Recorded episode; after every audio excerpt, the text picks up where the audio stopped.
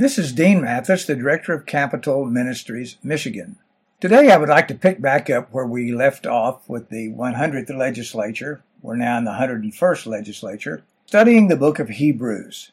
And the section we're going to be looking at today is one of those sections that you sometimes encounter when you're reading the Bible that is really unfamiliar territory. You're wondering, what on earth is this material trying to tell me? Because it is not something we deal with very often, and it is dealing with some subject matter that we're not familiar with.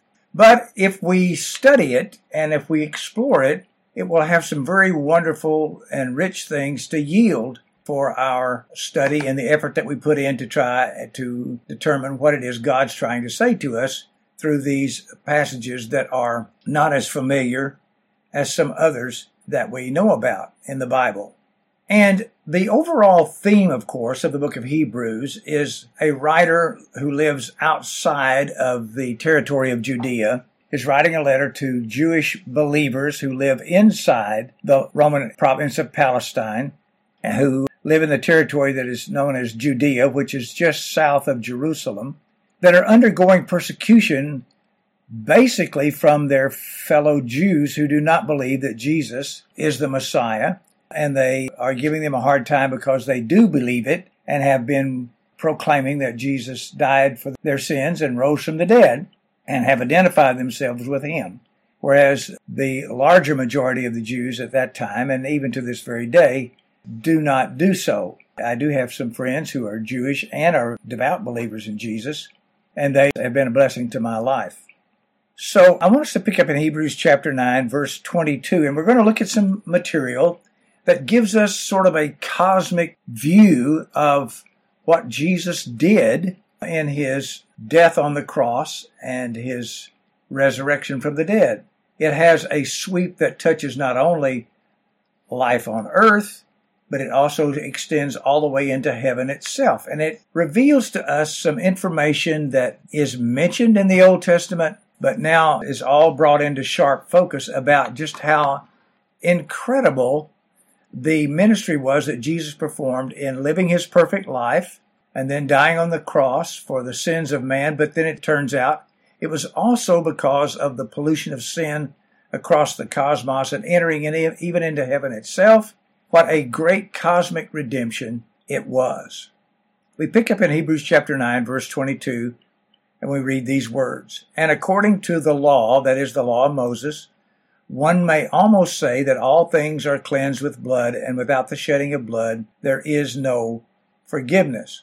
So, under the Mosaic Code, there were a number of sacrifices that could be offered for various kinds of transgressions and errors that people made and there were various kinds of offerings that could be presented before God that would bring about atonement or covering for those particular transgressions. And people who believed God were the ones who went and were faithful to this sacrificial system. There was also the observance of Passover, and there was also the observance of a national day of atonement called Yom Kippur, where once a year the high priest would go in and offer a sacrifice for the sins of the nation for one year, but it had to be repeated year after year after year. And what the writer is going to be pointing out here is that because Jesus Christ is God in human form, his death for the sin of man and his death also cleansing sin eventually from the cosmos was of a greater magnitude than any possible animal sacrifice could ever be and does not need to be repeated. It is a one time cataclysmic event which changed all human history. In matter of fact, it has changed human history. The world is completely different after Christ came than it was before. Jesus is a big turning point of history. But one of the things that was clear under the Mosaic Code was that sin caused death, and that sin had to be atoned for. Verse 23 Therefore, it was necessary if it was necessary for the copies of the things in heavens to be cleansed with these, if it was necessary for the human tabernacle and the human temple that existed to be cleansed with blood, that the heavenly things themselves, the taint of sin on heaven, would have to be cleansed with something more powerful than the blood of bulls and goats. And that blood, of course, would have been the blood of Jesus himself. For Christ, or the Messiah, did not enter a holy place made with hands, a mere copy of the true one, but into heaven itself, now to appear in the presence of God for us. Nor, verse 25, nor was it that he would offer himself often as the high priest enters the holy place, year by year, with blood that is not his own. Okay, here's what happened. We are told in the Bible that the rebellion of Satan prior to the creation of the cosmos and the planet upon which we now live ever happened, before Genesis chapter 1, verse 1 ever happened. Prior to that, in the heavenly places where God dwelt, God had created angels. And for a period of time, he had given those angels the power of contrary choice. And the lead angel, the anointed cherub that covered, who would later be known as Satan or Lucifer, led a rebellion. He became vain. He became full of pride and wanted to take over God's place. He was of such perfect nature that he thought, well, I can take over God's place. I can be God. And there was a great rebellion in heaven. And we're told about that in Isaiah chapter 14, verses 12 through 14, and also in the book of Ezekiel, chapter 28, verses 11 through 19. And also in the book of Job, in chapter 4, verse 18, chapter 15, verse 15, and chapter 25, verse 5, it was revealed to us that the heavens themselves weren't clean in the sense that sin had touched or rebellion against God had touched even the heavens themselves. So there's something that needed to be atoned for even in the heavenly sanctuary. There's a holy of holies in heaven where adoration of God was done by the angelic order, and also where adoration of God was done in the consciousness that will be will be done in that new Jerusalem in the future. But atonement needed to be made for that, and that's one of the reasons that the Messiah was going to come, live a perfect life, die for the sins of mankind. But now we find out it was also to remove the taint of rebellion against God, reaching all the way into heaven itself. We're also told by these verses, as well as verses in the Old Testament, that the earthly tabernacle, like the tent of meeting that Moses put up in the wilderness, and then later the temple that was built by Solomon and occupied for a while, was a model of the one in heaven. And the various ceremonies surrounding that temple were also types of or sort of demonstrations of the kinds of things that transpired that would be necessary for the atonement of heaven, which would be, of course, the coming of the Messiah to redeem mankind from sin. And when the high priest once a year entered the Holy of Holies to make atonement for the sin of the people, before he went in, he burned a special incense on the altar of incense, which stood in front of a veil or a curtain which separated the outer part of the tabernacle called the holy place from the inner part called the Holy of Holies. Inside the Holy of Holies, before the Babylonians destroyed the temple in 586 BC, inside that Holy of Holies, there was an ark. There was a box covered with gold, and on top were two cherubim covered in gold that had been carried about in the wilderness. And of course, the plate was gold. And inside that box was a copy of the Ten Commandments, some other things, but basically a copy of the Ten Commandments and on the Day of Atonement, the high priest would come in with a kind of a veil of smoke because we were also told that in that area, which would have been pitch dark, there was a, a light, a glow, and it's called, the, the theologians call it the Shekinah glory. And so the high priest would be sort of veiled from that glow, from that glory, when he came in to pour blood on the top of the mercy seat to make an atonement, to make a covering for the sins of the people a symbolic act that he was sort partially veiled by this, for lack of a better term, holy smoke and the special incense. And then he would go out and announce to the people that it is finished, that the sins of the nation had been atoned for for a year. But then he would have to come back the next year and do it all over again. And this one of the things the writer of Hebrews refers to. This thing had to be repeated because the blood of animals could never really fully take away the contagion of sin, the consequences of sin. And verse 24 says that that's when Christ entered heaven. He didn't enter a copy, but the real place. And he entered into the presence of God. He, he saw God face to face. There was nothing between him and God. Nor was it that he would offer himself often. He wasn't going to repeat this sacrifice as the high priest enters the holy place year by year with blood that is not his own. Jesus had died once for all sin on the cross. And when he came to heaven, that fulfillment of the will of God and that fulfilling of the law of God was sufficient to atone for all who would believe in him. And also it was sufficient to remove the rebellion of Satan because what Satan had started, which had resulted in the sin of man and has resulted in all the misery that has come because of sin and its rebellion against God, all of that was removed and undone by the sacrifice of Christ on the cross. In verse 26, he goes on to say, Christ's sacrifice was just one time.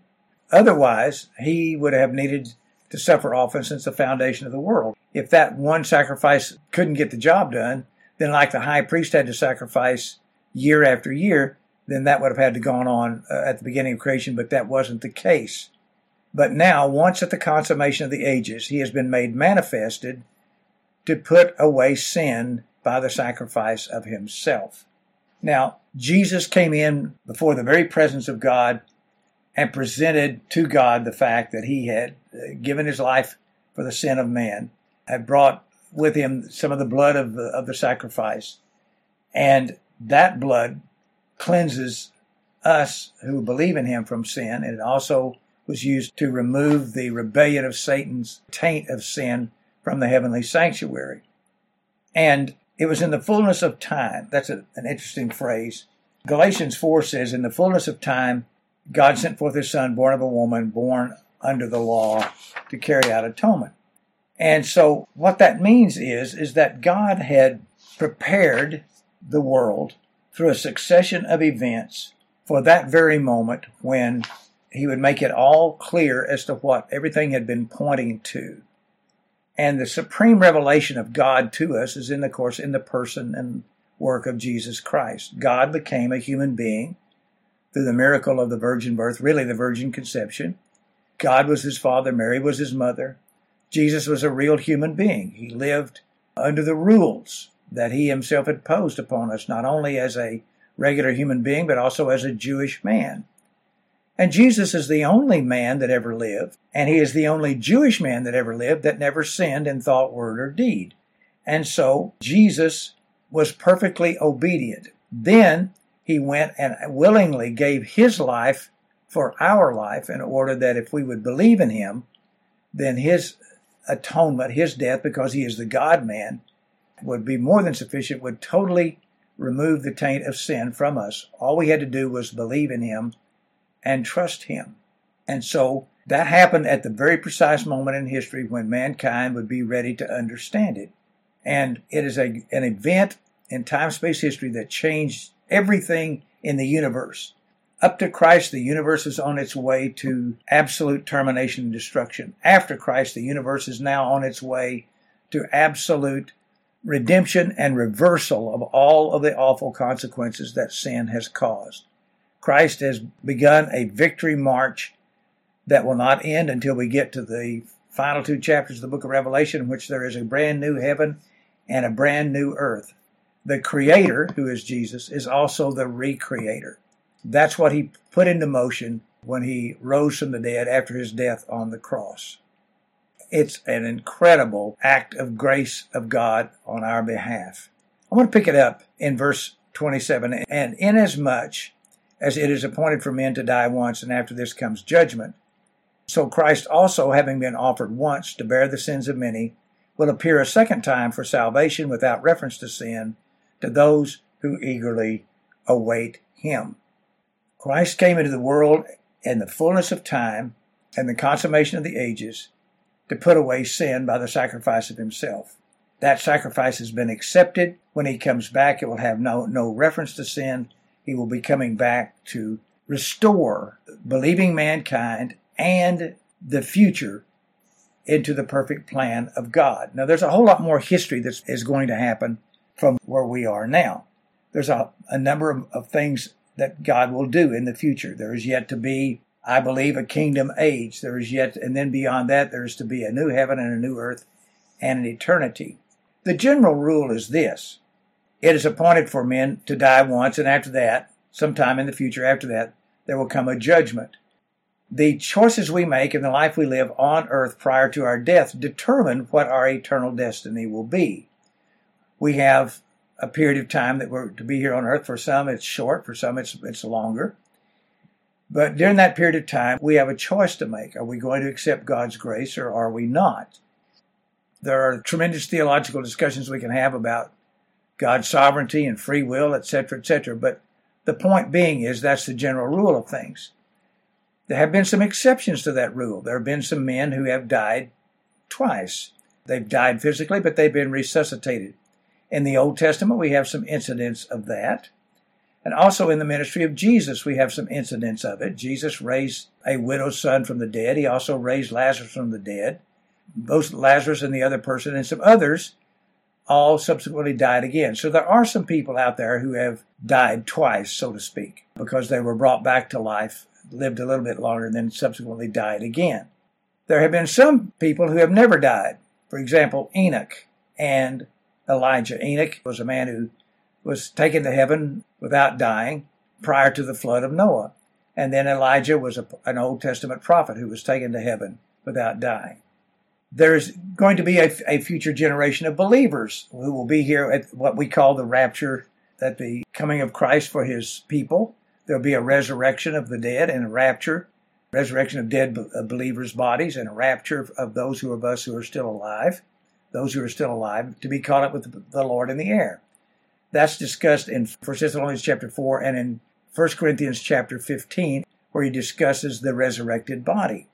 So there is going to be not only the salvation of our souls and the forgiveness of our sin and future in heaven and eternity, it also involves the eventual resurrection of our bodies into a perfect body that we will inhabit forever, that will be continually renewed in the new heaven and the new earth by the various things that God will put into place for that to happen. But when that is done, it will be apart from sin. In those future lives, we will be sinless.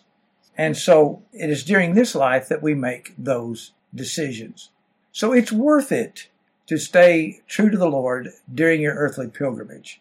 And it is also instructive to know that people in the past who were believers had their struggles with persecution, with rejection, and with discouragement. But we also are assured from the Bible that if we are faithful to the Lord, that there will be a great blessing for us. It would be enough just to be able to die and go to heaven, and that, of course, is secured by the finished work of Christ in dying for our sins. But God wants to give us more, and how He can add more to what that would be, I don't know. But the Bible promises that that's the way it will be. You cannot outgive God. You cannot understand how God can bless beyond any capacity that we have to understand it because He can and He will. And there is a reward and a blessing for those who will indeed appropriate that grace for their lives. May this be an encouragement to you. Discouragement will come, but God is with you every step of the way. And there's a great blessing that comes when we are faithful and trust Him even in difficult times. May God richly bless you.